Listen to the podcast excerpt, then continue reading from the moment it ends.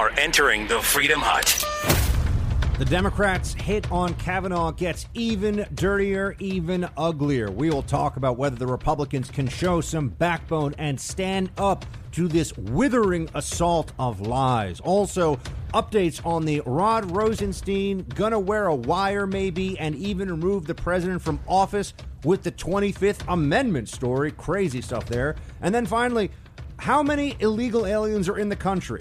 Uh, some very smart people are going to tell you the number's much bigger than you've been told. That and more coming up. This, this is the Buck Sexton Show, where the mission, Your mission is to decode what really matters with actionable intelligence. One small step. Make, Make no mistake. America Ready. great. You're a great American. Again. The Buck Sexton Show begins. Activate. Former CIA analyst. Former member of the NYPD. Buck Sexton. It is Buck Sexton. Now. Judge Brett Kavanaugh is a man of integrity, with impeccable credentials and a proven judicial philosophy. On the District of Columbia Court of Appeals, he wrote more than 300 opinions that reflect a strong record of support for limited government, religious liberty, and our Second Amendment. He's a conservative who will interpret the Constitution as written, and his record and career deserves the respect of every member of the United States Senate. But honestly, the way some Democrats have conducted themselves during this process is a disgrace and a disservice to the Senate and the American people. I am with Judge Kavanaugh, and I look forward to a vote. And for people to come out of the woodwork from 36 years ago and 30 years ago and never mention it, all of a sudden it happens.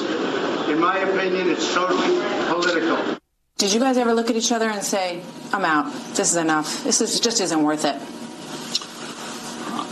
I'm not going to let false accusations drive us out of, out of this process, and um, you know, we're looking for a fair process where I can be heard and defend the my integrity, my lifelong record, my lifelong record of promoting dignity and equality for women, starting with the, the women who knew me when I was 14 years old.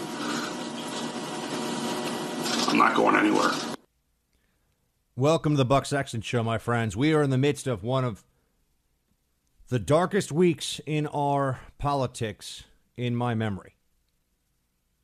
One of the ugliest partisan disputes I've ever seen. It is entirely the Democrats' fault of their making. The only upside from all of this is that we will never be forced to sit and smile or take seriously the notion that the Democrats in the era of Trump are the ones who care about decorum and honesty and truth and fairness. This should send a shudder down your spine. What is happening now to Kavanaugh could happen to any male you know. I know that liberals have a hard time with this concept, but when evidence is not even presented, when there is no evidence to speak of, when there's no corroboration, no witnesses, no eyewitness testimony of any kind, minus a highly politically motivated accuser, and that sole accusation with flimsy details and, in fact, stories that don't add up or make sense, when that is taken as proof of guilt, we are all living in a quasi totalitarian society where any one of us can be crushed at any time. It is just a question of when the left deems it necessary. They don't have to destroy all of us, folks. They only have to take out some of us. And the rest will fall in line. The rest won't want to risk their reputations, their careers, their freedom, their families. Kavanaugh, from what I have seen so far, is a quiet warrior. Kavanaugh is a man who is willing to stand with his shield high. He is not backing down. He understands that he is facing total political war from the Democrats. There is nothing they will not say or do if it can prevent this man from becoming the next Supreme Court justice. Anything goes from their perspective as long as it serves their political purpose. They have no honor, they have no dignity. This whole process has been turned into not just a circus, but a mass character assassination. I said to friends who asked me on Friday, and I in folks, I in fact uh, uh, spoke to a member of the well, I spoke to a congressman last week, and he said to me, you know, just as an aside off the record, there's going to be another accuser. I said, do you know of one? He goes, no, but if there'll be one. And I said, yeah, I know, I agree. And I, I've spoken to friends of mine all last week saying, yeah, there's, there's gonna that's the move here. They're going to come out with another accuser because Ford. Uh, this is this is not something that serious people can believe. She was saying she can't make the hearing on time because she's afraid of flying. I have I, I, how much do you want to bet that she flies whenever she feels like flying, okay? We all know this. But they were desperate. They were just stalling and their lackeys in the media will go along with anything. Any story as long as it serves the purpose provides a temporary buffer between Ford and the American people finding out the truth. Here you have somebody, the first round of allegations for, um, from Professor Ford involve uh, everyone who's been contacted saying they do not believe that it happened, other than Ford. Everyone denies it, including people denying it under oath. Kavanaugh denied it right away under oath, fully in, in its totality. He's not saying there was horseplay that was misunderstood. That would have actually been my first guess as to what happened here. I didn't think immediately, well, she must be fabricating this. He, but then we get more facts, and then he comes out and says this is all a lie. And then this other woman comes out. And this is bull. And I wish I could say the full word because that's what deserves to be said. This is total bull. Oh, I, I didn't know if it really happened. You know, I, I can't really remember. I was drunk, but I spoke to my lawyers for six days and and and now I think I'm sure that it, it probably was him, maybe, but I was drunk and I don't really know. Saying that he exposed himself to her. Exposed himself. That's that's what the allegation is now. Uh, and and everyone who's been contacted, including dozens, the New York Times reach out to. I mean, it's all hands on deck here, folks. Every liberal publication, you have a multi-billion-dollar media apparatus that is trying to take down Kavanaugh right now. And this is and this is the best they can do. Here are two things, two concepts, two ideas that we must remember and and not let the left get away with you know pretending aren't there don't exist. One that women do not ever make up allegations of sexual assault. I, I, know there's a lot of sensitivities around this. I know rape is a terrible crime, and there are lots of women who have been raped who have never received justice. Most women who were sexually assaulted never received justice. And the truth is, there's really no such thing as full justice because no one can make that transgression go away. The only healing that's really possible is possible through the individual. I mean, the justice system does what it can, but it can never really make that person who has suffered that assault entirely whole from from what they are, their experience had been previously in life. And I understand that. But if we're going to talk about highly political and politicized sexual assault allegations, there is a long history of not just overstatement or he said, she said, but complete fabrications. Tawana Brawley, an, an utter fabrication, a lie peddled by Al Sharpton, who is still treated with deference and love and respect by the entire Democratic Party, and resulted in the suicide of a blameless individual because of all the shame and pressure and misery that he was under, because of her lie. She's a liar lied about being raped and smeared with feces. Crystal Gail Mangum, a, a, name that probably very few of you know. She accused a good portion of the Duke lacrosse team of a gang rape against her. Boys were losing their lives to prison, most likely, if, if it had gone through, right? They were going to be in prison for, for decades. The, the coach of that Duke lacrosse team was fired. He wasn't there. He didn't do anything. They just fired him because she was a liar. She fabricated a story about a gang rape wholesale. Why? I, I, don't know, folks.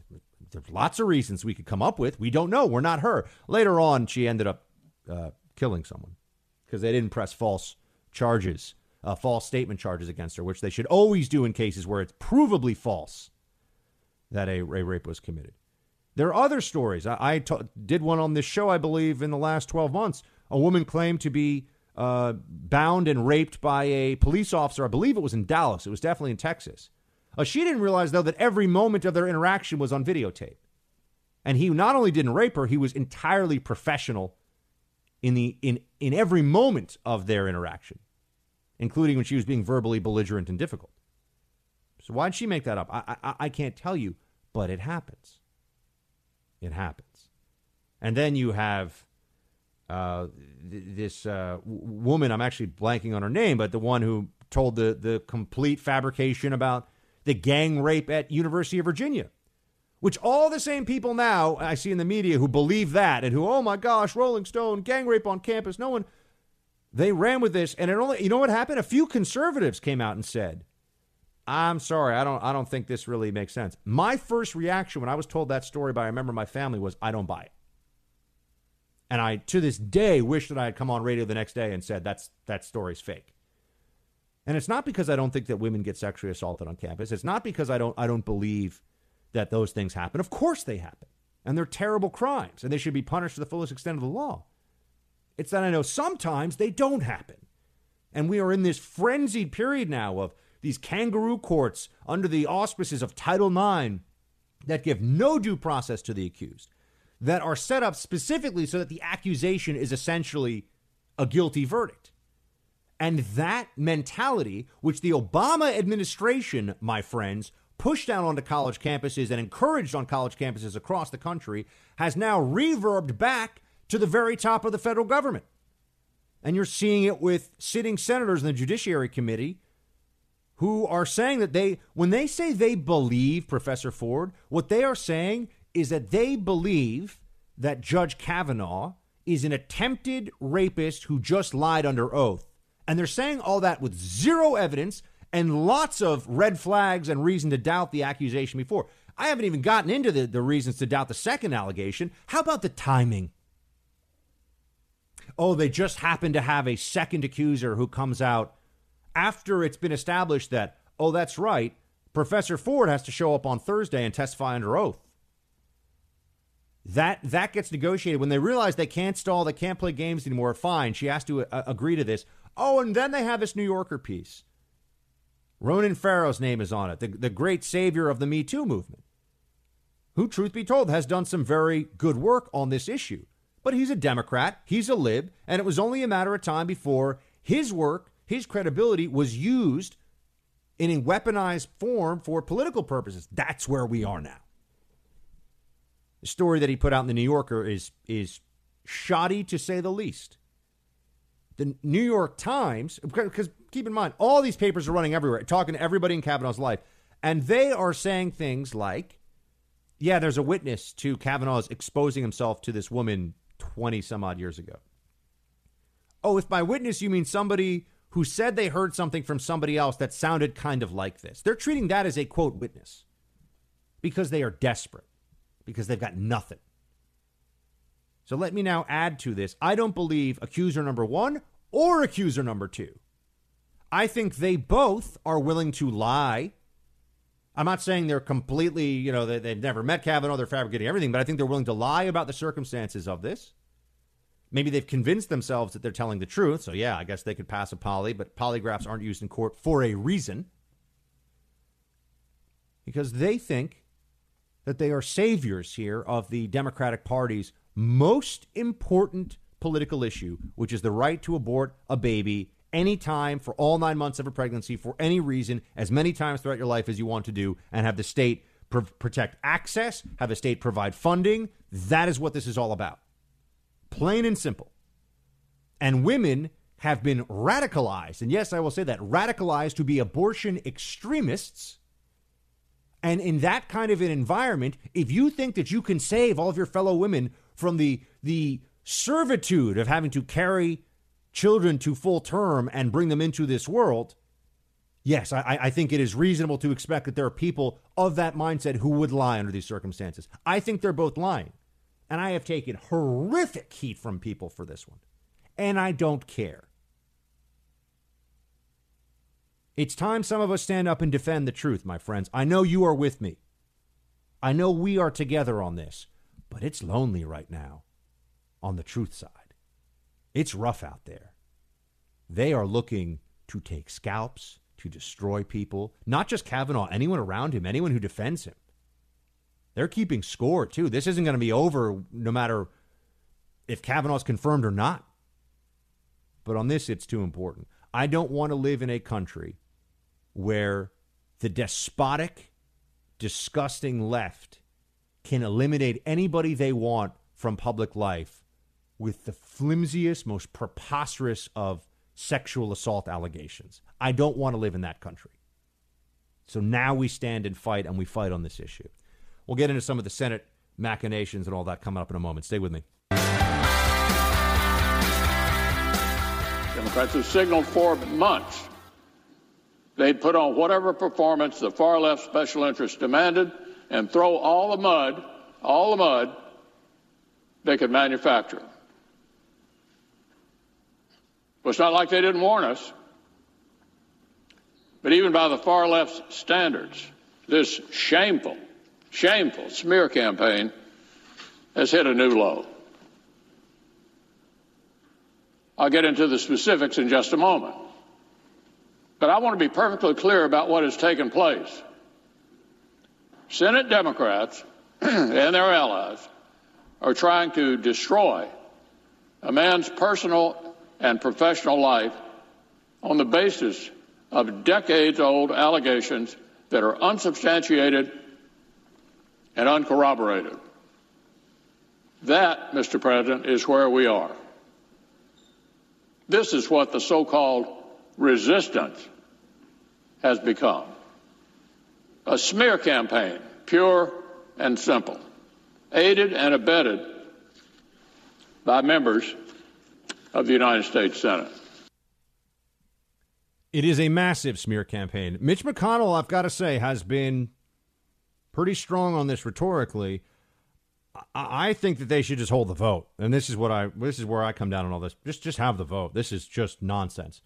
They made it clear to anyone who's being even the least bit objective. Oh, they just happened to get an accuser out right after the the first accusers agree to testify. Then a second one magically appears. Come on. Oh, and after they held this the whole time so they can wait till the very, very end. This is all about delay. We know it's all political. We're not stupid. The Democrats are just shameless. I mean, I, I, have never seen anything like this. They just act like they're like, yeah, no, we're just really stupid and can't make simple, can't come to simple judgments about what's happening. We're just really dumb. That's what Democrats are saying to you all the time now.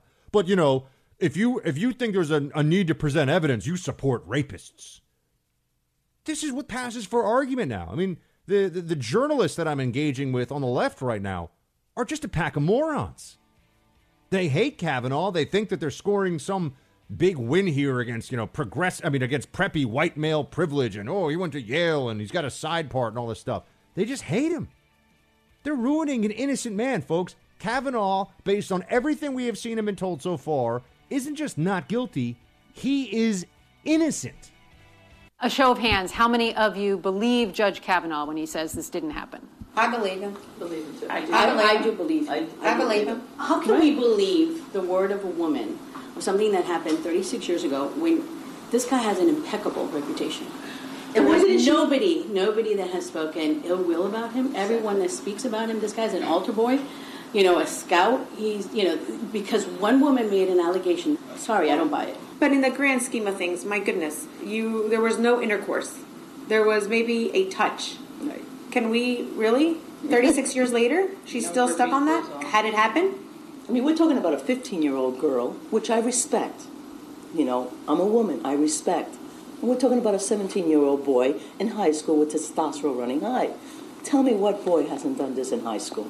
Please, I would like to know. Not the responses from that focus group of, uh, of, of women, I believe they are Republican women, uh, that CNN got together, and not, not the responses that would have been expected, I think, by the CNN moderator there. Uh, you'll notice, though, a lot of that is the stuff that, that people would say at kitchen tables around the country. You know, not, not hashtag resistance, you know, wear female anatomy hats on their heads kind of kitchen table places, but you know, just just normal Americans would say a, a lot of that stuff. Not all of it necessarily, but a lot of it.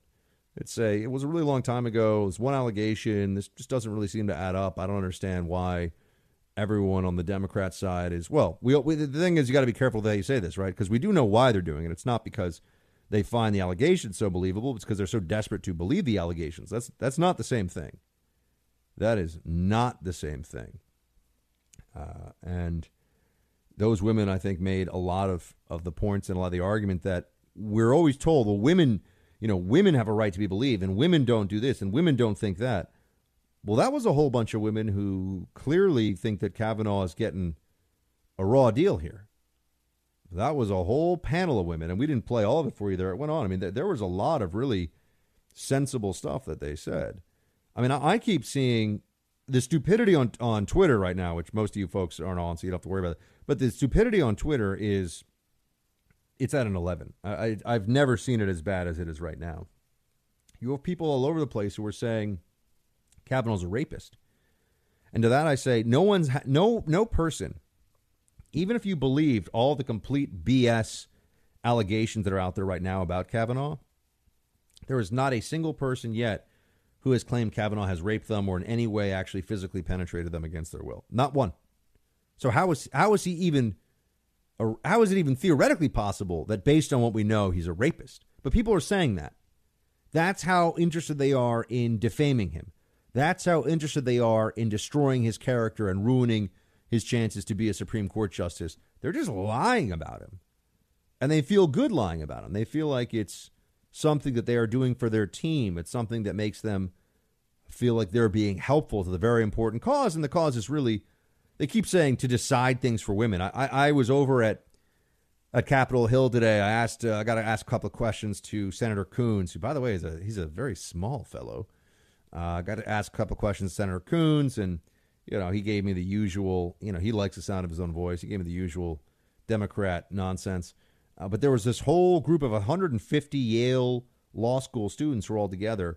And there was this recurring theme. They're getting up and they're giving these speeches, and they're all clapping for each other for how brave they are for giving these speeches, basically about how brave they are. And these aren't little kids, folks. I mean, they're all 25, 26. I mean, these are adults. And, you know, they're they're standing up there and they keep saying, you know, because Kavanaugh could be making decisions that affect women's women's rights for decades to come. It's like, what exactly does that mean? That affect women's rights? Just say abortion. Why, why is it always women's? What women's right is Kavanaugh opposed to, uh, other than perhaps we don't even know, but perhaps quote a woman's right to choose? In what way is Kavanaugh anti-woman, other than he doesn't think that it should be an a, a policy of the United States government to make it legal in all 50 states and use taxpayer funds? By the way, that is what it is when Planned Parenthood's getting hundreds of millions of dollars from taxpayers and use taxpayer funds to commit abortion on an industrial scale. You know, 60 million, uh, 60 million unborn killed and counting. That's what this is about for women. This is this is where women's rights. By the way, the left is really abandoning women's rights and feminism as a general issue because they don't really believe in gender. They don't believe in cisgender. They don't believe in gender binder, uh, bi- uh, gender binder. That's the Mitt Romney thing. Gender binary society, male female. They believe there's something else. They believe there's this whole spectrum of different genders out there that we need to understand and embrace and, and have a part of our of our day to day lives. You know, how, can they explain it to you? No, but they're sure it's really important. So I, I I just note that this this panel of women was speaking about this in a way that I think a lot of just everyday folks would. And you could tell the CNN moderator was just horrified. Oh my gosh, you just you don't doesn't the woman have a right to be believed? And on this idea of the right to be believed, uh, I, have seen a lot of stupidity today about people saying, "Well, Al Franken had stepped down." Yeah, Al Franken was a big voice for the Me Too movement, and then there are photos of him groping a woman's breast while she's asleep. Photos being a very important word here. Al Franken did not step down, and I'll note I thought it was a little honestly under the circumstances. I thought it was a little. Well, no, there was additional. I'm trying to remember. I think there were people that said he tried to stick his tongue down their throat. There were that was a few. That was a few times that he was very aggressive with that. So it wasn't just the But just the grope photo, I would have been like, all right. I mean, she was wearing a flak vest, and I don't think he actually even touched her skin. But you know, it's not okay. But it, you know, the, should he have to step down? I mean, uh, I I think. Oh, by the way, the moment you get into these gray areas, the moment you get into these gray areas, people say, "What are you okay with rape?" No, but the law makes lots of distinctions about whether it's you know unwanted touching, actual penetration, sexual intercourse. There's all these are these are codified in the law. So can't we also talk about the different severity? They just say sexual assault, like you know, is a pat is a pat on the butt when you walk by somebody as bad as tying somebody down and and, and forcefully physically raping and penetrating them and of course not right i mean it's an idiot but that's the way we're forced to talk about this a lot of the time like it's all kind of the same they say well the left is gone you know why are you defending kavanaugh the left has gone after you know uh, uh, harvey weinstein and the left has gone after you know charlie rose those guys are predators weinstein is accused of rape no one's saying Kavanaugh raped anybody. They're saying he might have attempted rape, which I would note is also a very, really attempted rape? What's the difference between attempted rape and like, you know, grabbing and, and holding for a second when you're drunk and you think it's funny and then you realize she doesn't think it's funny and then you let her go? I'm not saying that's not assault. I'm not saying that's okay, but attempted rape? Did Kavanaugh say that he was going to have sex with her? I mean, I, you know, I, I've never really. Oh, be, because he tried to pull at her bathing suit was she was I've never also understood this. He was just going to pull her bathing suit off. I mean, the the whole as I try, and, and then another guy who's in the room jumped and knocked them over. The whole story is. I read her letter today. I mean, the the letter that she put out. The whole story strikes me as as not the way that you would expect this kind of situation to go down. You could say it does not ring true to me. A lot of other Democrat senators have said it does ring true to them. But just for a moment, on to double standards. We're having this whole discussion about uh, Kavanaugh, and it has completely enraged me. I mean, I, I am as angry about this as I've been about anything in the world of politics for a very long time. And there's a clear double standard that is at work, and it's one that should be made note of because the left is just plowing past this and they have no defense. There's no argument. Keith Ellison has been credibly accused of domestic abuse, a very serious charge, by no less than two women. When Keith Ellison is asked about this, folks, he's running. He's he had been in Congress. He's running for Attorney General of Minnesota. When he's asked about this, this is what he says in response to those allegations. Play 15.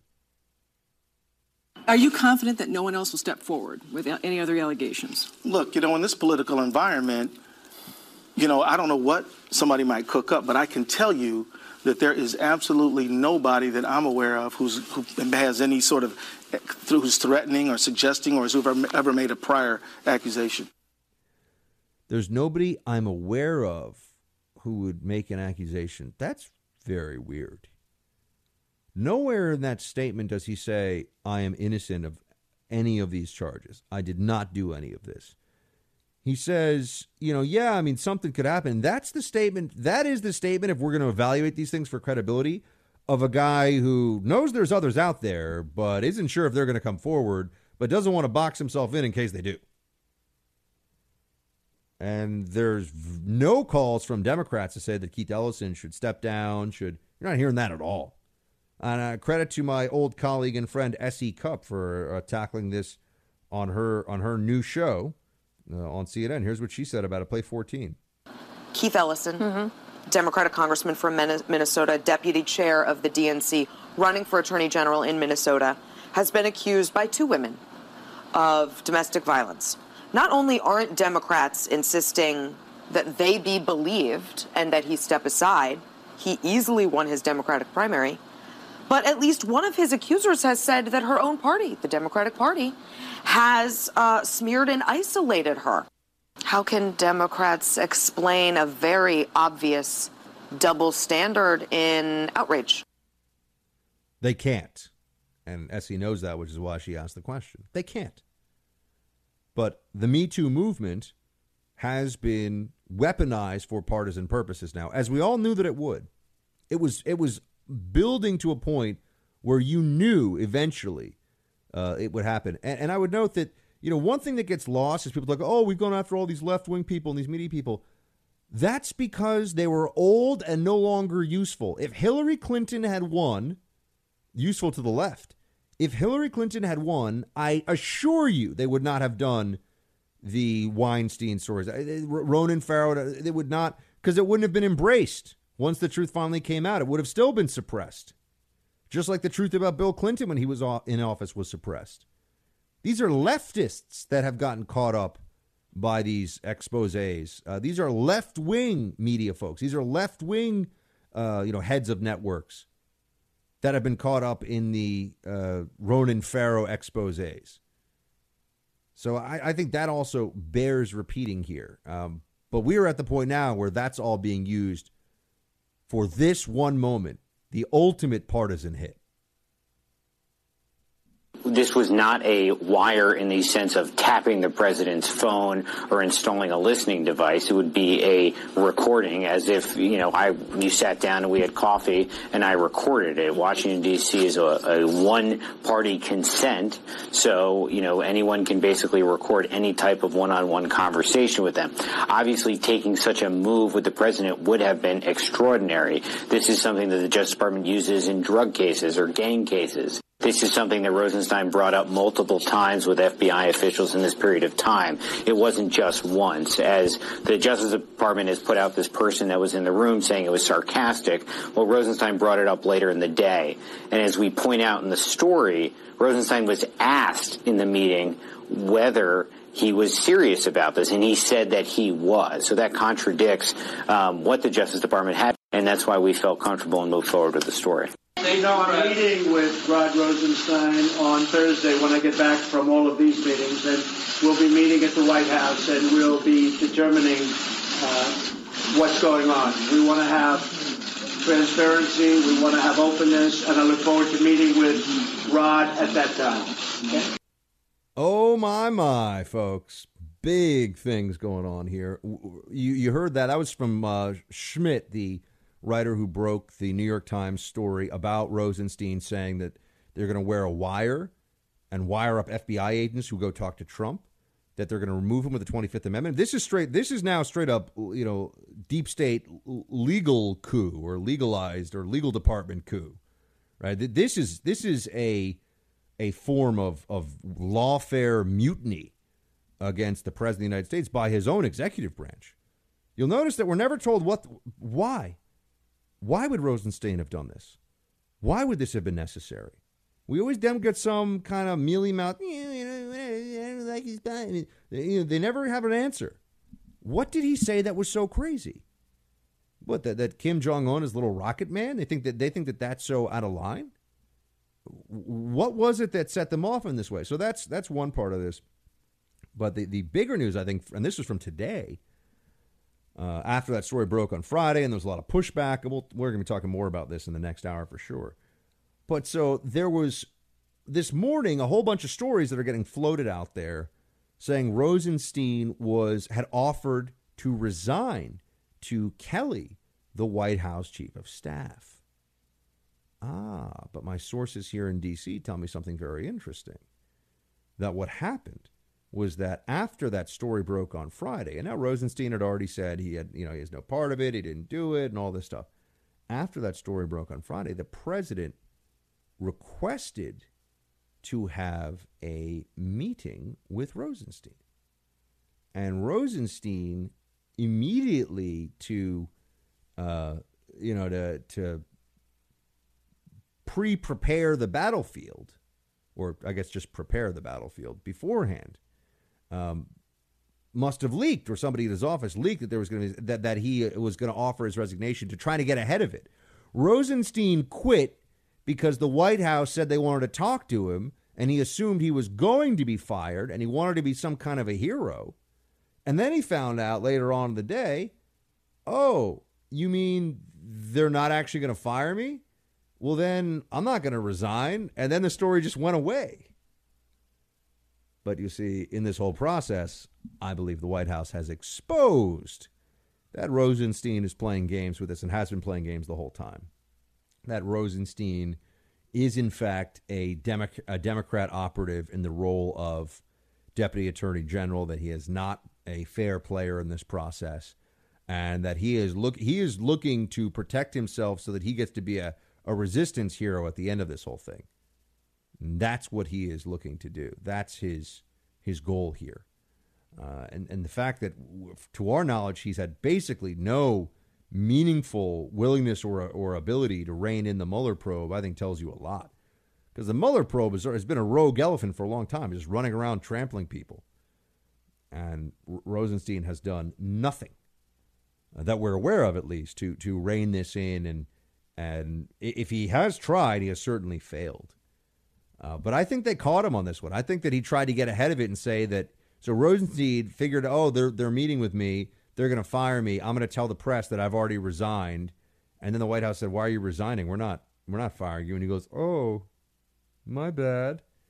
Uh, so we, we got more Rosenstein talk coming up here in just a minute. There's a, there's a lot to dig into here, folks. Stay with me. Background investigations are very important, folks. Been a lot of talk about investigations and backgrounds in the news now. You don't want to hire somebody and find out that you got a big headache on your hands. You don't want a new employee who's got a long history of lawsuits or maybe even a criminal background that they weren't truthful about. You just want to make sure that you're working with people that can get you the answers about any vetting, any background investigation work that you need done. That's Global Verification Network. Global Verification is a dual certified, veteran owned and operated company with headquarters here in Chicago, but offices throughout the United States. Nothing is ever offshore. They will not send your work to be done overseas. They will not send your data to be held overseas. This is the place you want for all your background investigation work. Go give them a call or you can check out their website, mygvn.com. Again, that's M Y G V N.com. And when you speak to CEO Mark Buckman, tell him Buck Sexton sent you. And I can tell you this, he has a perfect right to do it legally. He could do it without being guilty of obstruction of justice. Look, you're entitled to have a deputy attorney general who's not snooping around the White House trying to get people to get you removed from office. Yeah, you'd think. That's the Dersh doing what the Dersh does so well these days, which is speaking some sense to the libs. And he's a lib. He's a big lib. But he has some connection to reason and the law and reality. He does not allow himself to be convinced by what he wishes were true about the law and about these processes. So, this story that we talked about on Friday about Rosenstein uh, saying that there were discussions about the 25th Amendment and also that he would wear a wire, we've, we've gotten more information about this now. And you've got some reports that say that the new that the uh, the and by the way, you know, I, I, said it early on, and then others are saying, "Oh, it's a trap! It's a trap for Trump." And so, yes, I said that early. And now I heard that all weekend from people. I guess it's kind of obvious, but still, little give myself a little pat on the back. It's rough down here in the swamp, right? I got swamp rats coming at me from left and right. So Rosenstein said it, and then we find out that other places, other uh, newspapers, claim that it was a joke, and that the initial story, which I think broke in the Times, was taking it literally. And and to that, I would just say you know, this is where this is where you see some of the shadiness of the mainstream media laid bare. Uh, they are claiming that they're that they can stand by their reporting, but really, what they would, if if push came to shove, they would say, "Well, he made the comment, and so our interpretation of it was that he meant it, you know, even if it's a joke." So that's that's what the New York Times and Washington Post have been brought down to now, uh, that they would make allegations based upon, or, or they would they would not, not make allegations. Well, in this case, they're kind of alleging something, but they would report on something as though it were a true factual statement when really it was a joke. But they will report jokes literally, you know. So, you know, if if somebody if somebody has a, a going away party thrown for them, like, oh, you guys, I told you not to do this, man, I could just, I, I, I'm, I'm going to kill you. You guys should have done this. New York Times reports person surprised by going away party threatens to kill everybody in the room. I mean, technically, I guess true, but not really. That seems to be the way the Times does its reporting now. Then on another level, you have, and and I I stand firmly behind this. All right, the Twenty Fifth Amendment, which keeps getting talked about here. Okay, you keep having all these people that bring up the Twenty Fifth Amendment, the Twenty Fifth Amendment. You have had uh, you have had an unbelievable number of people who have left this administration. As uh, you could say, it's a little bit, a little bit of a weak spot for the administration. A little, little bit, little bit of a weak spot. You know, a lot of people leaving, and yet you cannot get a single prominent named Trump person from the White House who has departed to confirm that there has ever been discussion in any serious way about the 25th Amendment. You know, we're having a lot of discussions right now about credibility and what can you believe, what should you believe. I do not find it credible. I simply do not find it believable that there could have been all these different times, because it must have been a lot, because we keep hearing from different people, where there were discussions of removing the president because he was mentally unfit for office, only then to never have anyone come out and say, yes, that's right, that happened. You know, my name is such and such. I was in this White House, that happened. The only exception to this is Omarosa. And I think you can all guess how credible I find that. Oh, we got more on the we got more from the Dersh on this one. Yeah, on the Twenty Fifth Amendment, removing a president from office by you know vote of the cabinet. Here's what the Dersh had to say. Play five. The 25th Amendment obviously is inapplicable here. 25th Amendment was designed to prevent what happened to Woodrow Wilson. He had a stroke and he couldn't govern. Or temporarily what happened to Ronald Reagan. He shot. He had to turn over the vice pre- to the vice president. It wasn't intended to remove a president who you disagree with his policies or you think the White House is in disarray. This is what I've been saying all along. They keep saying Trump is crazy, and I'm like, how is he crazy? Give me evidence of him being crazy because he you know doesn't support the policies you like and he says that Jim Acosta is a hack and CNN is fake news both of which are true statements that doesn't make him crazy. That just makes him normal. Be- because he likes to eat you know cheeseburgers well done I mean that that may make him wrong but it doesn't make him crazy. That he gets his steaks well done may be a crime against humanity but it doesn't mean he's not a good president where is there a, that's you know so not only have we never had anyone come out to confirm the 25th amendment has been discussed in a meaningful way we've also never had a single story where the president really sounded crazy which is what you know that's what unfit for office means. It doesn't mean i don't like the way that he's thinking about trade policy. Uh, and this is where you start to wonder if there's maybe a mirror imaging going on. That's what we would call it back in my old anal- analyst days or an analyst, which is what I was going to say, which is just makes it sound cooler. Uh, but no, it's it's true. If you if you mirror image, it's when you think that somebody else is going to act the way that you do. And I think that some of the very big folks in the uh, bureaucratic establishment are so hateful toward Trump that they just you know they have kind of lost it, and so they assume that he he's lost it. You know that they see in him what they should be seeing in themselves. Oh, wait, I didn't. We, we've got actually got that. So on the Rosenstein story, it is it is New York Times, but on the Rosenstein story, uh, you have Schmidt, who was the uh, the guy who broke this, defending it on uh, Morning Joe. Of course, play eight. Uh, and liberals are saying, oh, he was just being sarcastic. Tell me, with all of your reporting, with all of your information, when he talked about wearing a wire and talked about uh, a vote on the 25th Amendment for Donald Trump, was Rod Rosenstein being sarcastic? That's not what the depth and breadth of our reporting showed. It showed that in the meeting, Rosenstein had been asked whether he was joking. He said he was not and then raised a new prospect of wiring up FBI agents who were going into the Oval Office to meet with the president about being the next director. Also, no pushback from the Justice Department on whether the comment about the 25th Amendment was sarcastic.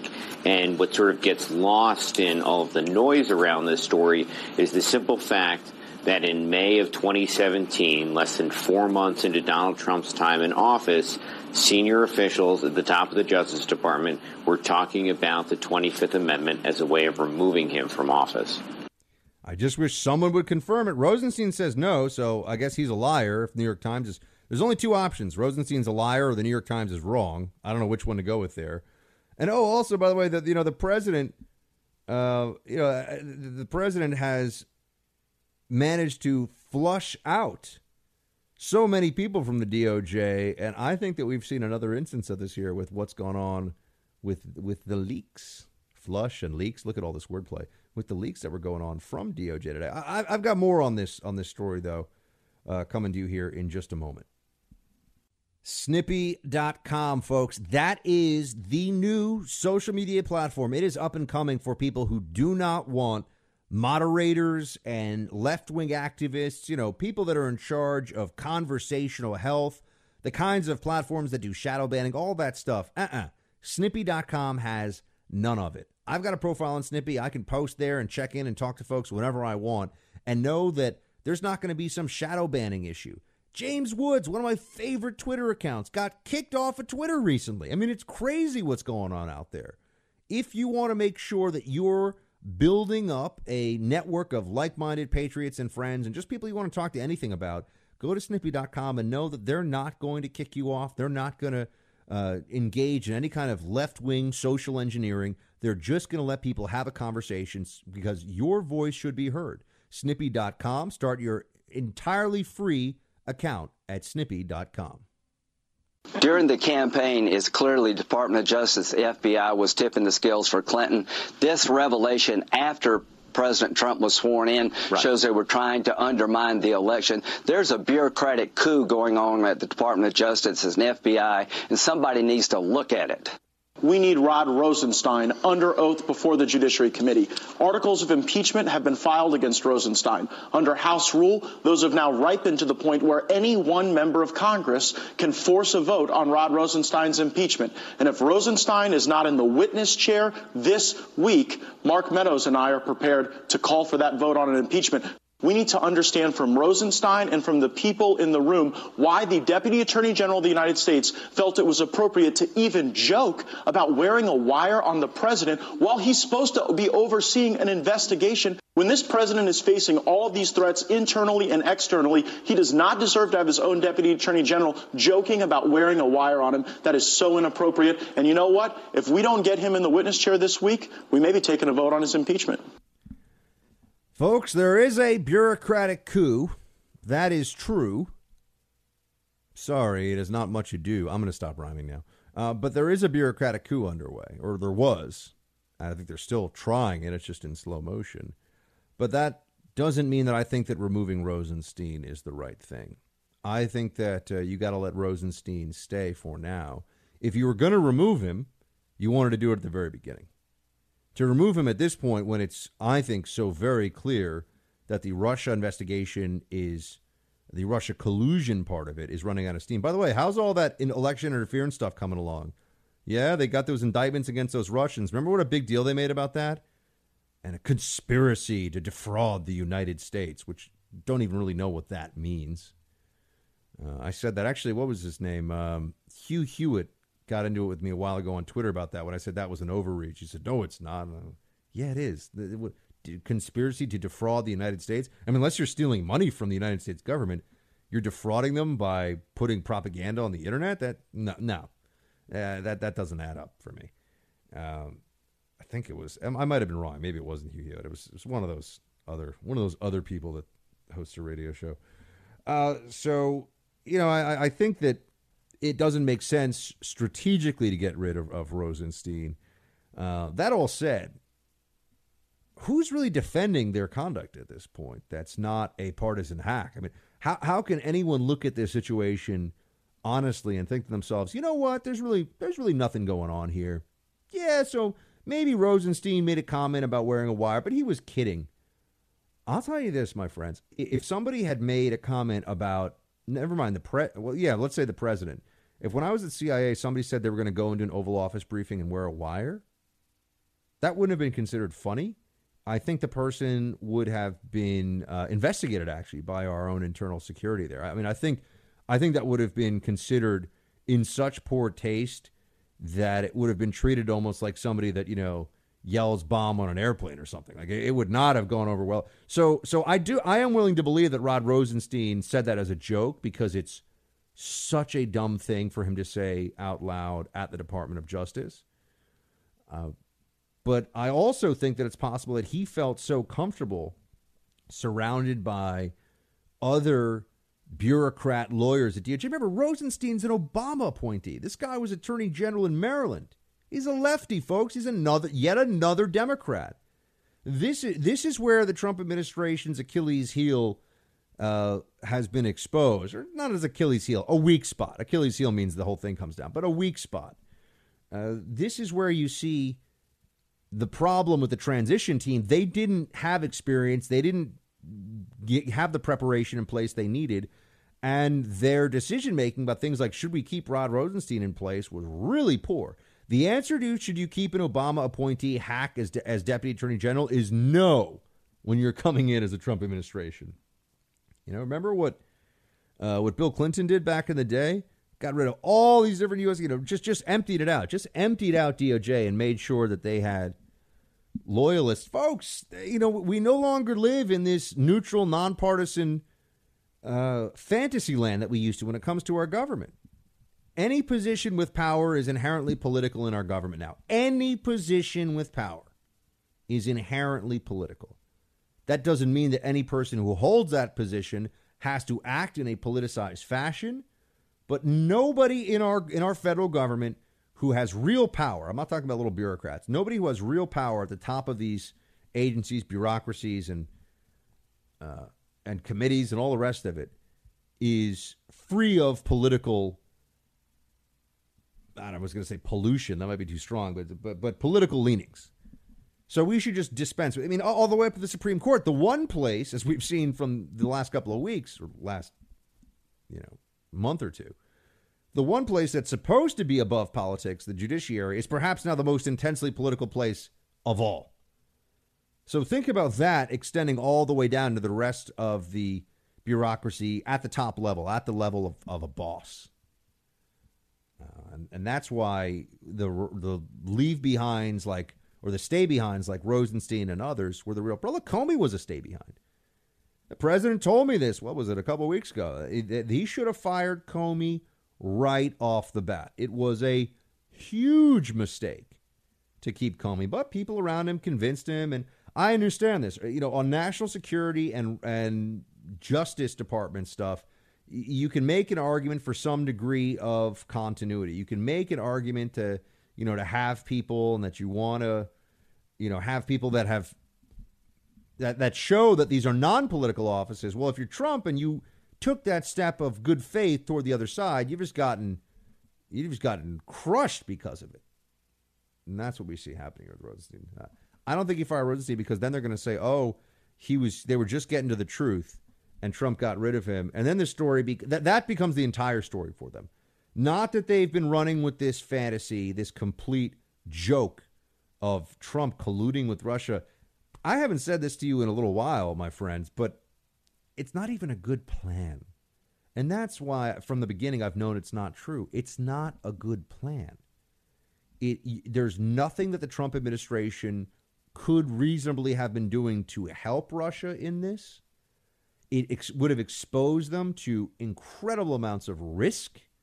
And the, downs- the downside greatly outweighs the upside because it wouldn't even have been effective. What was this collusion supposed to be? Russia, hey, go hack Hillary's emails, and then when you get them, we'll talk about them? Well, R- Russia was doing that on their own. They're hacking everybody anyway. They're hacking them long before Trump said anything about it. So what's the what does the Trump administration bring this? It's it's not even a good plan. And then you add, so that's one layer of how I know that nothing happened. then you add another layer of Trump and his guys who, I mean, some of these people like Scaramucci and these others have no messaging discipline, have no sense of how to uh, deal with a hostile press without stepping into a bear trap. And they also have, so they've had that and the most sophisticated intelligence apparatus on the planet looking into them with essentially for all intents and purposes, unlimited resources. And they got nothing. You know, a year and a half later, they got nothing. So, given all of that, given that reality, how are we even still having this conversation? Oh, that's right. If they fire Rosenstein, that's the only thing that the kids will be taught in school. If they fire Rosenstein, it'll just say Trump, you know, they were getting close to the truth, and then Trump shut down the investigation because he's such a bad guy and he's so dishonest and blah, blah, blah, all, all that stuff. That's what happens here. That's why they shouldn't fire. Should Rosenstein be fired for cause? Absolutely. Should have been fired a long time ago. This is the same guy who allegedly threatened a member of the House Oversight Committee with, we're going to investigate you. Remember that? By the way, I completely, I completely believe that. Just because, I mean, it, it, there's nothing about it that did not ring true. I mean, you got Rosenstein, who's got his back up. By, by the way, Brandon, do we think Stein or Steen? You know, how, how do we how do we differentiate? You go either way. All right, but I mean, if I'm putting you on the spot, you know, you go Rosenstein or Rosenstein. Yeah, fair enough. Yeah, I go both. I go I go back and forth, and I'm from New York, so I've known a lot of Rosensteins. I feel like I usually go Steen. Anyway, you know, he, he should be fired for cause, folks, but he's he's not going to be. I think, uh, and and it's best that he not be, because then it will just give a, an excuse, a kind of escape hatch for all the collusion maniac Democrats out there who are they're running out of room to run with this this whole lie they've been telling themselves. So I think that's very, uh, I think it's very good that they not. It'd be very smart to not fire Rosenstein. Uh, I've got much more coming up for you in just a sec, folks. Stay with me. There is a constitutional crisis that doesn't have to be looked at only through the lens of impeachment. When you have these attacks on the rule of law, when you have a president who spends so much time uh, denigrating the FBI, uh, and his own attorney general. And his own attorney general, and so many others who are trying to do the jobs that they uh, have been uh, given. That's really a problem because, you know, who does that help? I mean, who is actually benefiting from tearing down our law enforcement, our judicial uh, authorities, and the like? So it may come to people saying we now have the evidence or we now think there are high crimes and misdemeanors. But I think that there are issues that have to be addressed, and there is the need to provide accountability, to hold this administration to account. I mean, how much useless blather can one person put into a little mini monologue? Hillary was, was reaching the, the, the upper limit for sure. Hello, she's back. What happened? You missed her. You missed her. Don't say you didn't miss her. I miss you. That's right. She of no political talent or skill, she who is just ruthless and self interested and devoid of any integrity or honesty. She's not going to lecture us. No, notice how she starts. Uh, I think she what she was talking. Wasn't that Colbert? Was that Colbert she was talking to there? Case in point. We'll talk later about how nothing is. You know, these comedians are not funny you know, what is Hillary Clinton doing on the Colbert Show? You'll notice like CNN people will get to go on the Colbert Show. What are they doing there? They're not. Are they celebrities or are they journalists? You know, is Hillary Clinton? What is she exactly? Why is she on the Colbert Show? To say what? You know. Eh, anyway, uh, the, the truth is this, folks. All that stuff she started out saying about a constitutional crisis. What's the constitutional crisis? They, they keep saying these things, and they don't ever have any connection to any specific meaning. It just sounds good to them, right? What is the constitutional crisis he's talking about? Critici- criticizing the FBI? The president, first of all, he's criticizing about five people inside the FBI, a, a few of whom have been fired for misconduct against the sitting president of the United States, I would note. And beyond that, you know, what, what's the what's the constitutional crisis? The president's not allowed to criticize the FBI. Uh, that where is that in the Constitution? I, I, don't understand that. The FBI works for the president. It's part of the executive branch. So do they work for him or not? I mean, is it a is it a military chain of command crisis when a general, you know, tells a few of his sergeant majors, you know, you guys are not doing a good job? Some of you who are military are like, Buck, trust me, that's not how they say it. Say it a lot more salty than that. Yeah, I know, but is, is that is that a military chain of command crisis or is that just you know the, the, the colonel or the captain or whoever telling the telling the guys down the down the line of command, you know, shape up or ship out. That's not really how they say it, right? Shape up or ship out, but same idea. Maybe it is how they say it. Probably throw in some more colorful language. Uh, it's always funny to me when I was at CIA. You know, at at stateside, everybody was very proper in Langley, and the moment you got anywhere overseas, everyone's language just dropped like three levels in terms of much much. Uh, much saltier. Uh, but but Hillary's making these these charges, these allegations, and that crowd, that crowd of clapping seals at the Colbert Show, you know, they all think it's so great that Hillary's saying these things. Attacks on rule of law? How? How is he attacking rule of law? In fact, a much more honest reading of the facts would be that the quote rule of law, or those who rule the law, meaning those who are at the top of the DOJ and the FBI, are attacking the president. That's what's really been going on. You know, you notice this president actually respects law enforcement. This president actually likes the day to day of what law enforcement does. Doesn't side instinctively with criminals. Doesn't take the position that law enforcement is in the wrong. For eight years, we had a president who did take that position.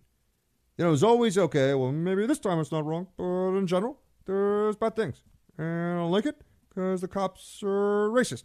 You know, and this is the stuff you'd hear all the time. That's why it's just so rich too to hear Hillary say, you know, oh, this president undermining the FBI. Eh, I think a lot of FBI guys probably like Trump a lot, not the, not the senior, you know, the the, the top echelon necessarily, but the rank and file. I guarantee you, there's plenty of. I know this. There's plenty of rank and file at the FBI that likes Trump. Not as much rank and file in the intelligence community. Uh, on the military side, yes. So DIA and other places, all the military intel commands, plenty. But on the civilian agency side, no, they're they're a lot of lefties, a lot of pinko Bernie Sanders voting, you know, matcha latte drinking types over at CIA. A lot of that, uh, and, and, the rest of the intel community in general. A lot of that stuff going on. Uh, but they, they, she just says these things that she's a perfect example of the brainlessness of much of the anti-Trump opposition. They say things, they get people all excited, they get people, oh my gosh, it's terrible. But what what do the things they say actually mean? And and what are we really supposed to to do about what they say? She says there's a constitutional crisis, but doesn't establish what that crisis is. She says that there's assaults on the rule of law. Then she acts like Trump is so mean to law enforcement. Meanwhile, uh, there there were race riots in this country, folks, under the Obama administration, there were race riots and cops felt like they were not backed up in doing their jobs. Mike Brown, who was, yes, a thug and was shot trying to do serious bodily harm and or kill a police officer, was turned into some kind of an icon of the left, which is really pathetic. I mean, it's really grotesque elevating this person. But the left does this with other cop killers as well, as we know. I mean, you know, Mumia Abu Jamal, uh, the the woman in um, uh, Cuba, her name is escaping me right now. But you know, the, the left has a long and sordid history of elevating cop killers, and Democrats, I mean, very powerful senior Democrats, uh, take it upon themselves to support that rhetoric and support that idea that that cops are systemically racist, that when cops are involved in lethal force situations, they're usually in the wrong. It's usually because they're uh, racially biased, and you know it, it's always their fault, right? It's always the cops' fault. That's their basic point of view on any of those issues. And so Hillary wants to act like, oh, okay, Trump is the problem when it comes to law enforcement. He, he's a bad guy. It, it is just completely nuts. Uh, you know, I, I, am hearing some folks say that there's going to be uh, there's going to be more revelations soon about what's in that FISA, which I think has the uh, I think has the left a little concerned because uh, they're they're running out of there's there's only so many good faith people. There's only so many good faith people that you can convince with evidence and arguments. A lot of other people are just never going to shift their their viewpoint on the stuff no matter what. They hate Trump. He's gross. He's icky. They hate Republicans. We're mean. We're racist. We're bad. And it doesn't matter what you show them or they go. But the people that will listen uh, to evidence, they are increasingly, I think, they're increasingly finding themselves feeling like this Russia collusion investigation is going nowhere. Also, notice how that tracks with the news cycle. You haven't had any big bombshells about Russia Trump collusion in a long time. And none of the bombshells are even really bombshells. But now it's all focused on 25th Amendment and Kavanaugh. It's, the story has moved to all these other things. Mueller probe is still ongoing. You know, Mueller's still uh, putting people in serious criminal jeopardy for just having to even talk to the FBI. And, you know, I, I should have, now that I think about this uh, aloud, this is a thought that just came to me. It shouldn't really be surprising to any of us that Kavanaugh is being treated so shoddily when it comes to process specifically. Uh, because you've had a lot of Democrats and so called legal analysts who, in service to the left, have just said things that are stupid. But if you repeat it enough, people start to think it's true. Things like, oh, there's no such thing as a perjury trap. You don't have to worry about prosecutors going after you. All you have to do is tell the truth. This, you know, that's what they were saying about the Mueller probe for a long time. Just like how now with Kavanaugh, they're saying, well, if you're accused, you should want an FBI investigation.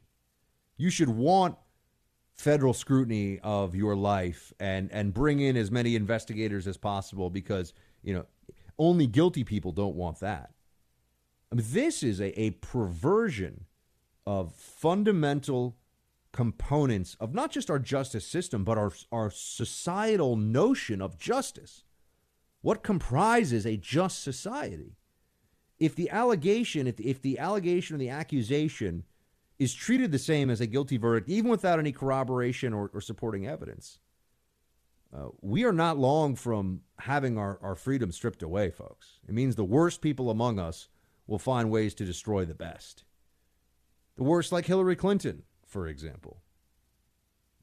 I think one of the most significant things he did was get out of the wretched Iran nuclear deal. He campaigned against it in 2016. He said it was the worst. You love that he did that. Fantastic.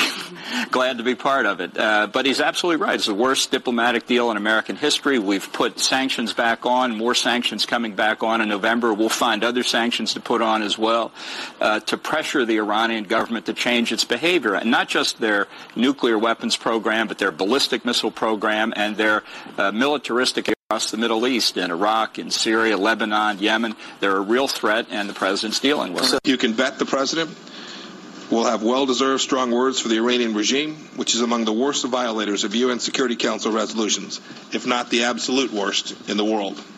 He'll call on every country to join our pressure campaign in order to thwart Iran's global torrent of destructive activity. Folks, the approach that this administration has to Iran is obviously very different from the previous administration. That goes without saying. And one thing that you'll note is that, you know, Iranian uh, bellicosity, at least in the first you know, year and a half or so of the Trump administration, seems to be substantially less than what we can recall from the latter part of the Obama administration. Now, I'm not saying that Iran is a friend or that they don't do anything bad. They're doing terrible things all over the place. But less that I see, unless I'm missing something, that is directly aimed at a provocation or even a humiliation of the United States in some way. Uh, the Iranians have not uh, pushed for massive sectarian bloodletting in Iraq using Shia militias. Uh, yes, the Iranians are backing Houthis in Yemen, but we're backing the uh, the government, the recognized government, I should say, in, in Iran. And you know, I, I think that you're going to see this play out even more, where there's this belief: oh, if we continue on this path that Trump has put us on of holding the Iranians accountable, there's going to be all this really bad stuff that happens. You know, the Iranians are going to lash out. The Iranians are going to exact revenge on us. Uh, meanwhile, it looks like Iran's got its fair share of problems. Its economy is uh, tanking right now. It has way fewer, far fewer, way fewer, uh, far fewer international allies at its side than I think it would have expected at the end of the Obama administration. Uh, and it just had this attack, and this was pretty. This was pretty astonishing. This was an attack um, that was caught by uh, that was on Iran, uh, Iranian Revolutionary Guards that were in a parade in, in Iran, uh, and they were attacked by an Arab separatist group. And the Iranians are saying that the perpetrators were backed by Saudi Arabia, the UAE, and the U.S. Uh, a couple of dozen, yeah, 25 people. This was in Ahvaz, Iran, were killed in this attack at a parade ground. I mean, this this was going right for, you know, the the kind of center of the of the military power structure in term at least in terms of the optics of this. I mean, going after the Iranian Revolutionary Guard during a parade is pretty bold stuff. Um, it doesn't exactly say who these fighters are. It's not yet clear, for what I understand, who they are. But you know, Iran has its own internal problems, and it has a very weak economy. And you know, there we've been waiting a long time for the Iranian regime to collapse. We've been waiting a long time for someone to come along and give it its last final push.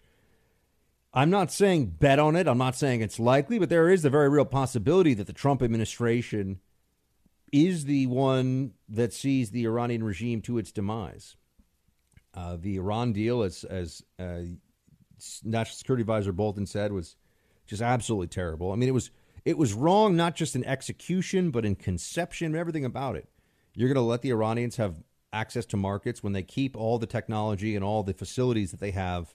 They just don't run them and they don't advance even more, at least in the open. Who knows what they're doing in secret?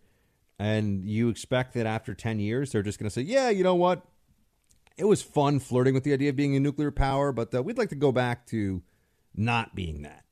You know, we, we have no interest in that. Now that we're much wealthier in a much better position, much more entrenched in the international community, more advanced ballistic missiles, been able to buy whatever they can buy from the North Koreans. Don't forget, folks, that the North Koreans, you know, the, the problems of North Korea and Iran when it comes to proliferation have to be thought of really simultaneously, or not, or not always simultaneously, but they are connected.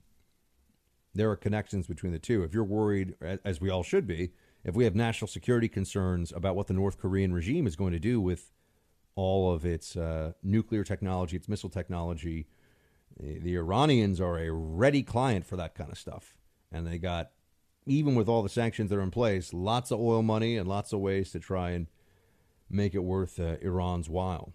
So that's that's another component of this I think is is worth uh, remembering. We'll see what ends up happening this week with the uh, speech speeches that are coming at the UN. I mean, I, I always think the UN is, I mean, a much ado about nothing. I, I find the UN, as I believe most normal Americans do, to be a lot of hot air and, and really kind of a waste of everybody's time. But some people seem to think that it does important things. I'm just not. I'm just not really seeing all that much of what it does that's so important. I just don't really get a lot of important stuff from the UN.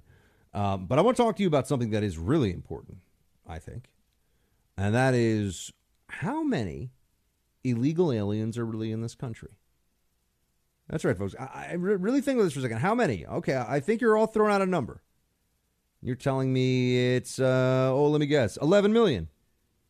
But you know what's really interesting? That number, 11 million, has been the same number we've been told for about 10 years.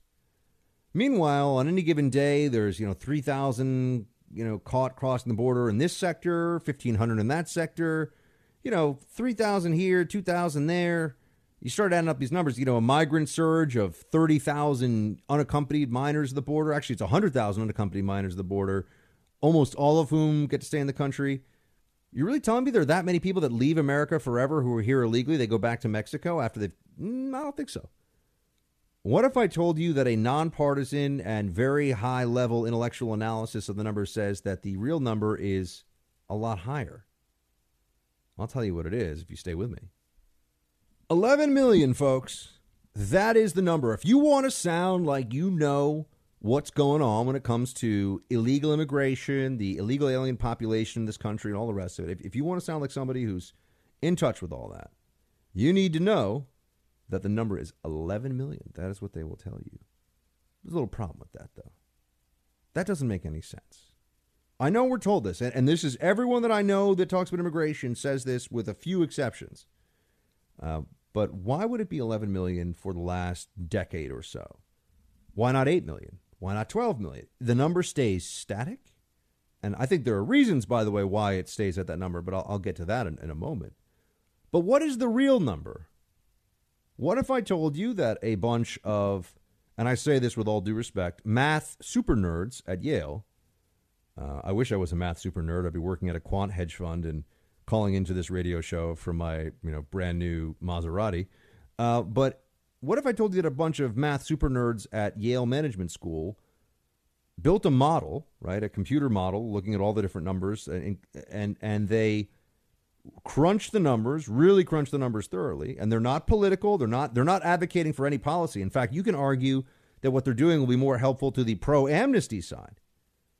What if this model tells us that based on all the available real hard data, the number of legal immigrants in the country is not 11 million, it's more like 20 at a minimum. That would seem really significant to me. How, how this isn't being picked up on by more folks, I, I think, is a bit of a surprise. Let me have, again, said with respect, these Yale University math super nerds explain to you a bit of what they did and how they did it when it comes to counting the number of illegal immigrants in this country. Conventional estimates provided by both uh, the, the Pew Foundation and also the Center for Migration Studies uh, suggest that that number is a little over 11 million. And those figures are arrived uh, at via surveys where people are actually questioned as to whether or not they were born outside of the United States and whether they are citizens. Um, what we have done is something quite different. Uh, we have not administered surveys. Rather, we have collected both operational data, such as deportations and visa overstays, and demographic data. We discover that the survey based result that there are 11.3 million undocumented immigrants seems to fall far short. We have a conservative estimate that says the number is at least uh, 16.7 million and over 1 million different scenarios, accounting for all of the variability in the various parameters that we need for this model. On average, we're estimating something like 22 million undocumented immigrants in the United States. Folks, did you hear that? I mean, at least, it's at least 50% bigger than what they've been telling you. And I mean everybody. I mean everyone in media, everyone out there. Because remember, there's no way to really count this. They count this via Pew survey? Excuse me, sir. Uh, are you an illegal? Uh, can you tell me if you're? I have a government. I have a. I have a survey here. Rather, we're not going to use it for the government. Just are you illegal? You think they're really going to answer that? You think that they have a way of getting that survey into the hands of every illegal? I don't think so. This is madness. Okay, this notion that the Pew survey data that somehow comes up with basically the same number every year. It's because they're they're sampling the same populations, or they're they're not changing the necessary variables. You know, they're they're not actually looking at what the demographic shifts are. These guys at Yale are saying it's at least 16 million, and it's more like 22 million when they run the numbers a million times with their with their analysis. I think this is really significant, folks. I think this tells us a lot about one how we are operating in the dark when it comes to immigration and illegal immigration specifically because the government wants us to.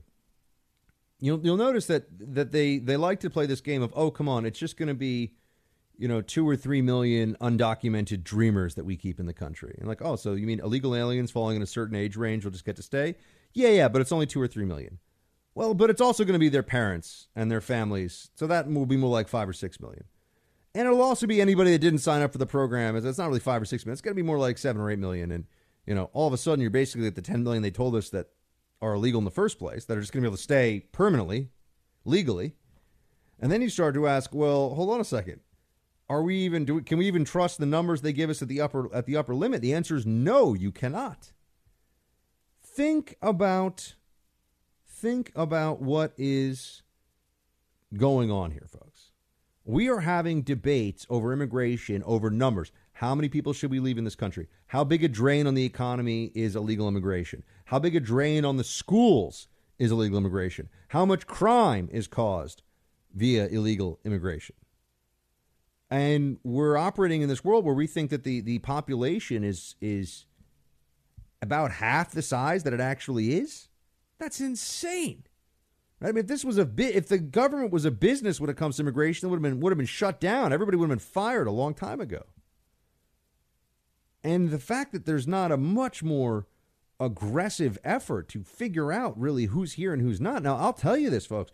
The, the, one of the problems is that I think the left likes the idea of the numbers being higher uh, because that means that Republicans who are weak kneed on immigration are going to get even weaker that's right. Re- Republicans that you can't count on to actually keep their promises and keep their word on immigration, they will see this and say, "Oh gosh, now I'm really, you know, now we're really screwed. Now I really have to figure out a way to, you know, somehow make this pitch to the uh, voter that we're going to control immigration, but in reality, we're just we're going to get voted out of office. I mean, the Republican Party becomes a permanent minority party if you get mass amnesty of 11 million. If you get mass amnesty of 22 million, this country starts to feel like a very different place politically.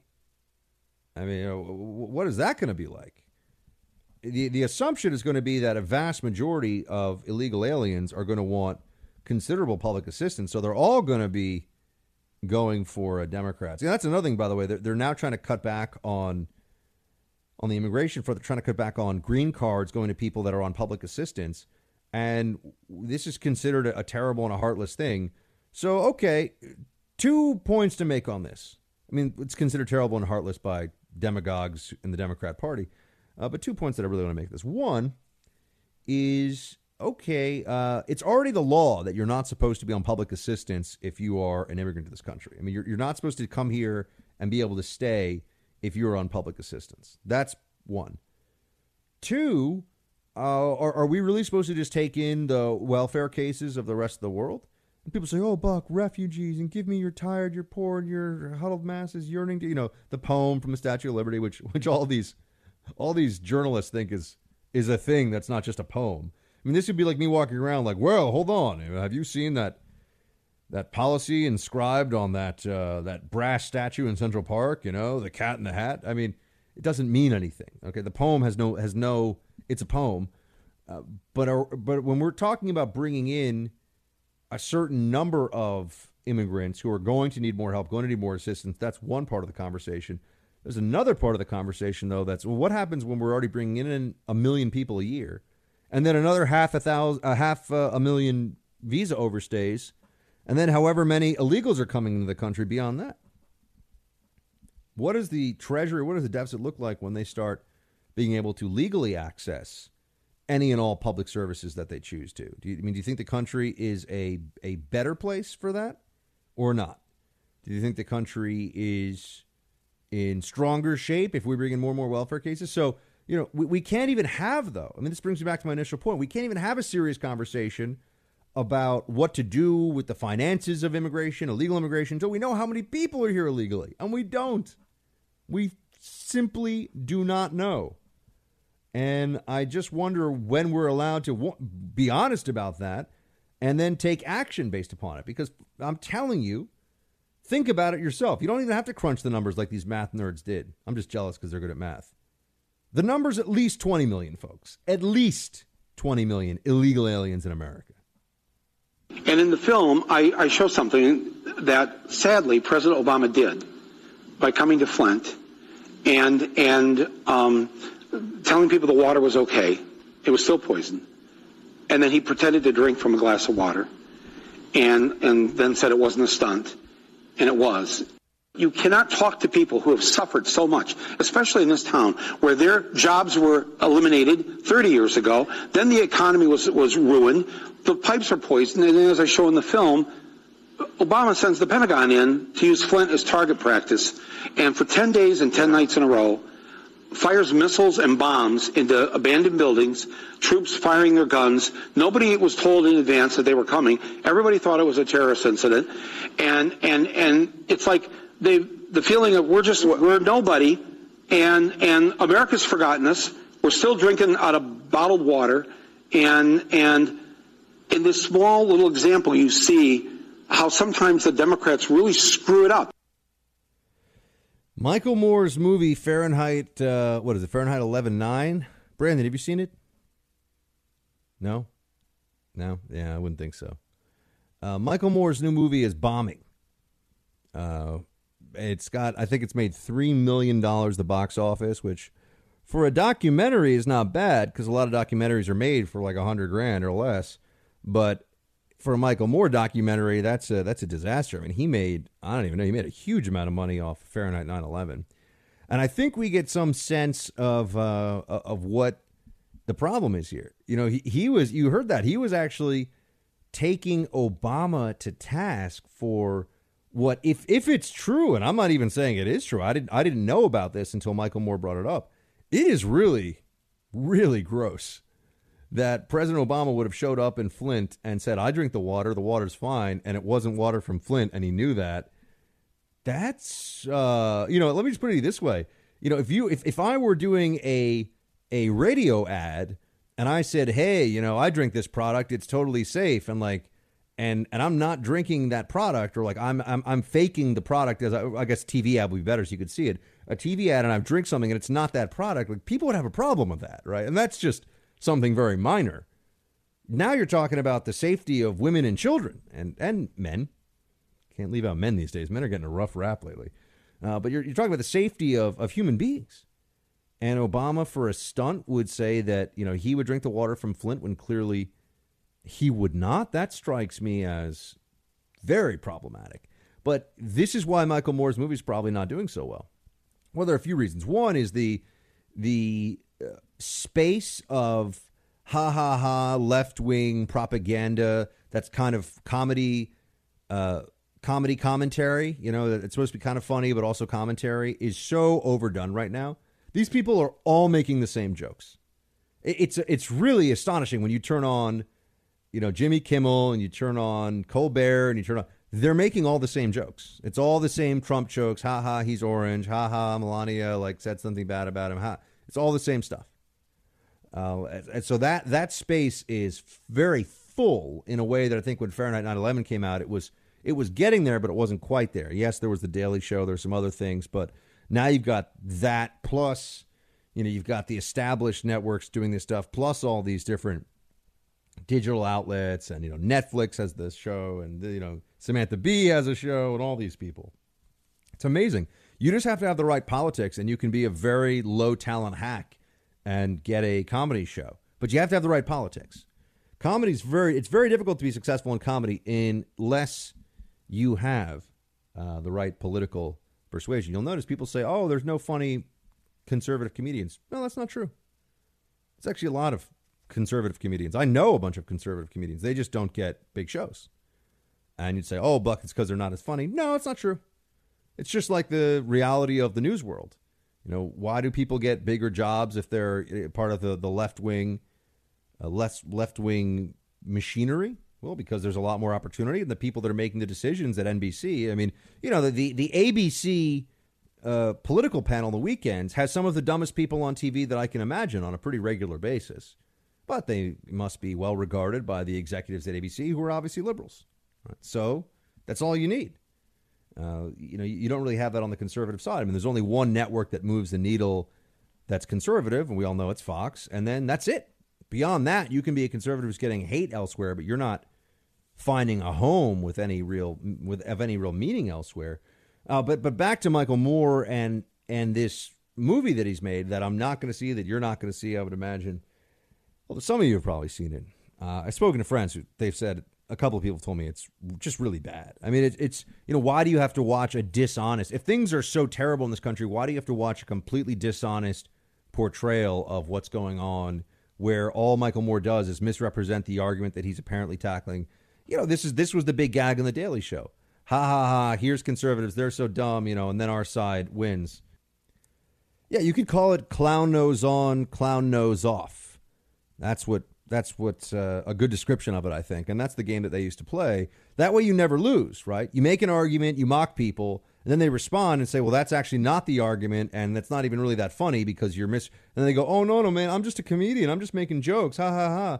You know, th- this is this is the game they play. It kind of reminds me of I had one or two friends uh, growing up who, well, it was really one in particular, who he would do this thing where he, he was he was an he was an underminer, but a close up underminer. So when whenever, especially when in front of girls, eh, he would say, you know, this is junior high we're talking about. He'd say, you know, hey, this is my friend Buck. Like, isn't he so cool? Like, his feet smell really bad. Ha ha, what? I'm just joking, man. Like it's just a joke. Like would would do this. And if you get mad at him, you're like, hey, like why are you telling the girls that my fan like my feet are great? And he goes, oh, I'm just joking. I'm just joking. He did this to everybody. This was his routine. He was a very insecure and very troubled fellow. He did not go on to have a particularly successful or happy life. But I remember this as a this was a real pattern with this person, and that's kind of the way that liberals argue in this comedy commentary space. They they want to be taken seriously. They want the big interview but then the you know the, the, like Michael Moore. Michael Moore will sit down and he'll act like he's about to you know run for Senate, and then when he gets pushed on something and it's not going his way, then all of a sudden he steps back and he goes, "Oh, no, no, come on, man! Like we're just you know we're just kind of." more or less so than some of the others, to be fair. More or less so than Trevor Noah and Samantha Bee and these other. They're really just pundits with people writing jokes for them. You know, so that's that's all that you have there.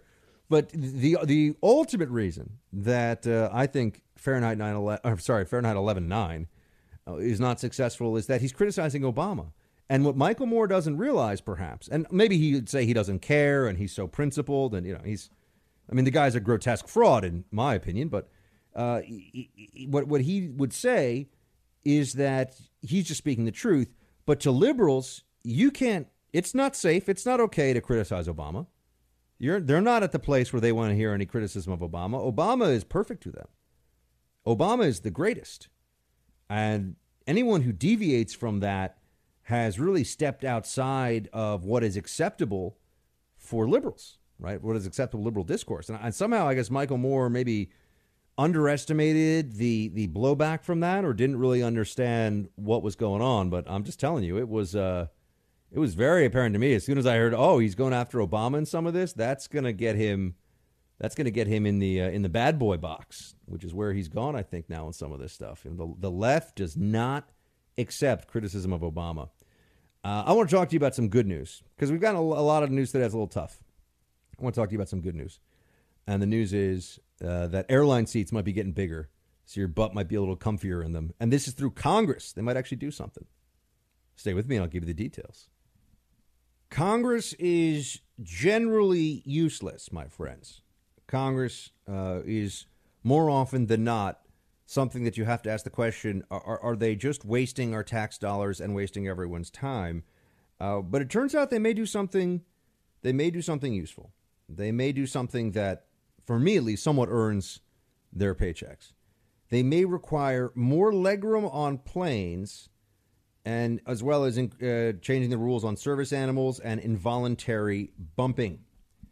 Uh, here's what here's the story is, folks. Congress is considering ordering the FAA to establish minimum airline seat sizes, investigate the size and number of airplane lavatories, and establish new standards for allowing service animals to fly with their owners. The proposals are included in an FAA funding plan re- re- released by the House and the Senate. Uh, this would be great, folks. This would be really nice because currently uh, the 34 or 35 inches that you are used to getting in between airline seats and coach or economy, whatever they call it now, is now under 30 inches. So you've lost a solid five inches, and you only had 35 to. So I mean, you've lost a, a big chunk of your leg room, uh, and and with existing safety rules, means seats, you know, could get as low as 27 inches, which is just crazy you know, airline travel is the one place where it somehow never gets a lot better as I've gotten older. You know, they yeah, they've got the personal device thing and the, or the personal screen in the back of the seat, but now we've all got personal devices. So I don't really give the airline a lot of credit for that. I end up using my laptop anyway. My laptop screen and my control over what I'm watching is way better than what's on the back of that seat. But airlines are it's just brutal, man. And you know, it's it's like always a reminder too. It's like have I been hitting the gluten-free muffins a little hard because I try to squeeze my butt into that seat and I'm like, "Ooh, this is not this is not really going so well." You know, I start to feel a little bit like it's, it's time to get back into the squat rack uh, because otherwise I'm going to have to be one of these guys who, you know, always has to ask, "Can I put the armrest up between us?" And I'm doing that because I want more space. But if there happens to be a lady sitting next to you, it's a little bit like, well, hello. Can we perhaps share a tiny bottle of really crappy Chardonnay? Uh, so I don't, I don't want to do that, obviously. But so th- this is where though my my inner, I'm honest about it. It's where my inner statist comes out. There are a few things: uh, banning of smoking in restaurants. I know it should be left up to the establishment, but you know what? I like not having to breathe in other people's smoke while I'm eating food. I'm just I know it, it makes me uh, a big government kind of guy with that one, but I'm all about it. Noise restrictions, whew, I love that. We should have much stricter noise restrictions. I get kept up at night by these uh, these booming bass sounds coming from cars that are on the street several stories below my window. You know, this. What is this with people? Also, motorcycles. Why are motorcycles so loud? Okay, I mean, fine if you want to get on a crotch rocket and you know, speed to your your untimely demise, that's on you. But do I have to hear it a quarter of a mile away? Do I have to hear it? You know, I just don't understand. That's where I like big government to kick in. See, this, folks, you, you got to know what your limits are. You know, I, I don't like the government reaching into my pocket. I don't like high taxes, but I do like bans on smoking in restaurants. And uh, I would like it if Congress could mandate more legroom on airplanes. Uh, because they, they've really, it's the only business model that I know of where instead of you paying to be comfortable, I mean, that's true at some, in some way, but you really have to frame it in the opposite direction. You pay for less discomfort. The more money you're willing to pay the airline, the less crap they put you through, the less your back will hurt when your flight is done, the less you will get sweaty and stressed out trying to get through security or, or deal with other things. You know, that's that's how the airlines really make their money. It's the only business model I know of. I mean, maybe there's something else where that's the case, where you're paying not to be satisfied and, and thrilled with things. You're just paying for a lessening of pain. So if Congress could do this, I think it'd be fantastic. Or maybe I should just make sure that I can fit comfortably into a coach seat, which you know I can. It's a little it's a little snug on the sides, but I can get in there. Um, we're gonna get into a roll call here in just a moment, team. So uh, be sure to stick around for that. And remember, if you want to send me your thoughts via roll call, facebook.com slash Buck Sexton. Again, facebook.com slash Buck Sexton. Much more coming. Stay with me.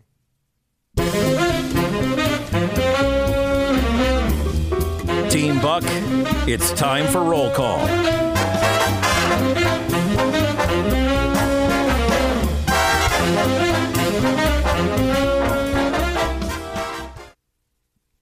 Team, great to be with you here as always. Thank you so much for hanging out with me today, man. it, it is, you know, it's a particularly morose day here in DC in general. It was uh, rainy and wet and kind of cold, and it's clear the summer's really over now. You know, it's we're no longer in that like, oh, maybe it's still nice. It's September, and, and the weather matches the city's mood uh, because this is the ugliest. I, I would assume since Trump was elected that this city has felt. I wasn't here then, but uh, it is it is ugly. Uh, it is ugly here right now. Uh, people that I usually find myself able to engage in a civil back and forth, it's just not worth it. Um, as I've been saying all day on the show, it's man, pe- people really want a a federal. Well, I you know what I've been making my I've been making my. Let, let me get to roll call. I'm sorry that I got diverted again, but you are all my sanity as always. So thank you so much for joining in and listening to the show. Harry, and if you want to write to me, facebook.com slash Buck Sexton. Harry, Shield Tie Buck, catching up on podcasts and had to laugh at your hesitation about hokum. I love your excellent vocabulary. Don't forget Hokum's brethren, Hui, Tommy Rot, Balderdash, and many others. I love your even rational analysis of the world. Thank you. Well, thank you, Harry. I really appreciate you listening. And, you know, my friend, that's no malarkey you're throwing out there. That's no, uh, I'm trying to think of hogwash. Did you put that one in there? That's a good, hogwash is fun. Uh, that's not cockamamie. It's another fun one. Uh, Paul, next up here, he writes, Mr. Sexton, I've been listening to your podcast for months now, and you have been 100% spot on. I just want to tell you thank you and tell you you're doing a fantastic job. I only wish Fox would give you a show so your reach would expand and open up the minds of those who do not listen to the podcast. Well, Paul, that makes two of us. I do have one question since watching Steve Bannon's new documentary, Trump at War. Why do you think Sebastian Gorka and Steve Bannon were let go from the Trump team? I know Bannon was critical of President Trump and his son after getting fired, uh, but he seemed like he was someone who was in his corner and would fight for him prior to his release. Gorka has never wavered in his support. Do you think they were let go so they could do more public appearances and work on behalf of President Trump? Finally, I think it's time for you to join either the President's Cabinet, DOJ, or FBI. Thoughts? Well, Paul, thank you very much. It's very kind of you, and thanks for listening to the show. Uh, as to why Bannon and uh, as to why Bannon left and why Gorka left, I really can't tell you. Um, meaning, I don't know. I would tell you if I knew. I do know that there was a lot of, and this is from contacts of mine, there was a lot of pushback inside of national security circles, specifically when it came to Gorka. Uh, there were people that just they they had it out for Dr. Gorka. That that I can tell you. Uh, I'm assuming Dr. Gorka knows that in some detail, but uh, I, I would hear hear from people because he was an outsider. I mean, he wasn't someone who came in and had spent you know decades in the intel community or decades in uh, national security in this country.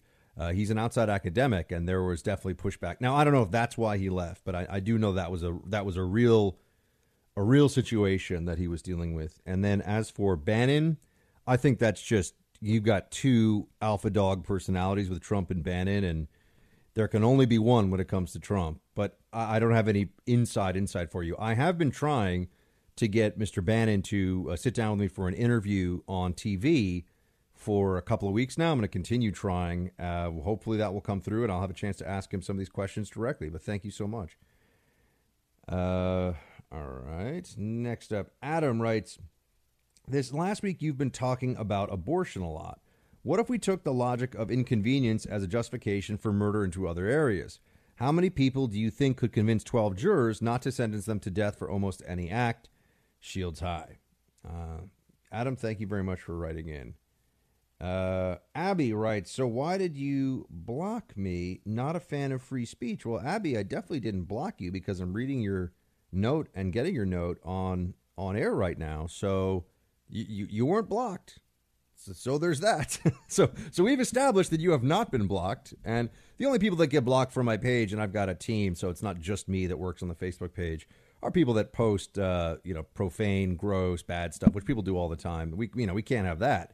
Uh, but I mean, for opinions, people say, "Oh, trust me." People write the emails tend to be meaner than the Facebook posts. I find, although today Twitter has been just full of of nastiness. Uh, Jeremy writes, "If accusations of sexual assault that are presented with absolutely no evidence, and on the contrary have been refuted by the very witnesses that the accusers named, are enough to stop a Supreme Court nomination or any other nomination, where does that leave us as a country?" This will paralyze our political system. Harry Reid was warned that Democrats would regret the nuclear option with judicial nominations, and they do. This will have the same outcome. Liberals are incapable of looking past their own noses, concerned only with the now. They will regret this as well. Jeremy, a big part of uh, contemporary leftism or liberalism is a is the emotional response over the uh, wisdom of, of reason and experience, right? So what what it feels like should be true is treated as true, or what what somebody feels like they should say, they just say, even if it's not supported by facts and evidence. Uh, so there's a big movement right now to convince everybody that there that the uh, reason that there's the nuclear option was invoked is actually Republicans' fault, which is fascinating, isn't it? The reason the nuclear option was invoked, they say, is because of Republicans. That's the new, that's the new hotness, as the kids say. That's the new story, and it's just historically inaccurate. It's just not true, and people can say whatever they want to say, but it doesn't make it true. So we're up against a lot. Um, Jar writes, Buck, Brown M&Ms, Wayne's World 2, we had to beat them to death with their own shoes, end quote. Jar, you are correct. My tweet about brown M&Ms, or rather my comment also tweeted about it, about brown M&Ms and Dr. Ford. That is a reference to Wayne's World 2, the fantastic movie, which you all should check out when you get a chance.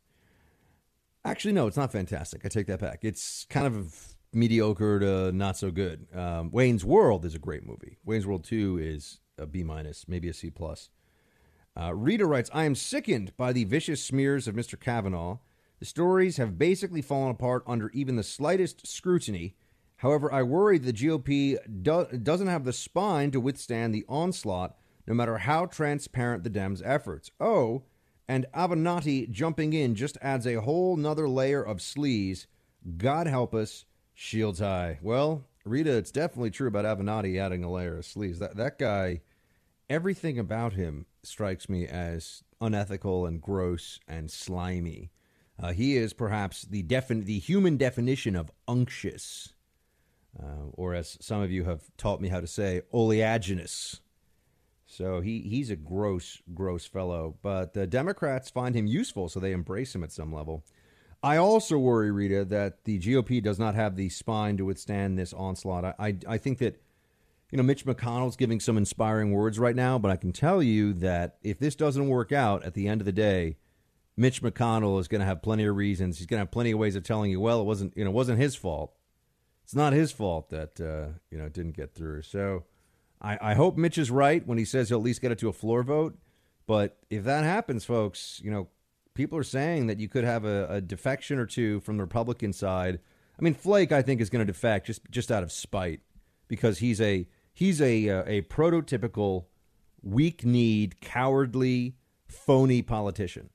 Um, that's you know this is a guy who's said he he stood for things his whole career, but when it comes to personal slights and insults and feeling like he's cut out of the Trump administration, everything else, he puts his own ego ahead of everything else going on in the country. So that is a uh, an important thing to keep in mind here.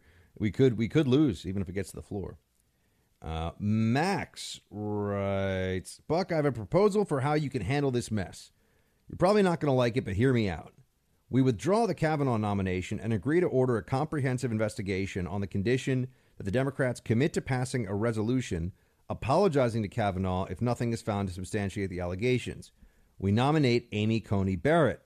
Senator Menendez is credibly accused of using the services of underage prostitutes and bribery, of course, forced Democrats to either sacrifice him or abandon the credible accusation standard of guilt. All this should blunt their momentum in the midterms, but if they happen to take the Senate, we can still confirm Amy in the lame duck.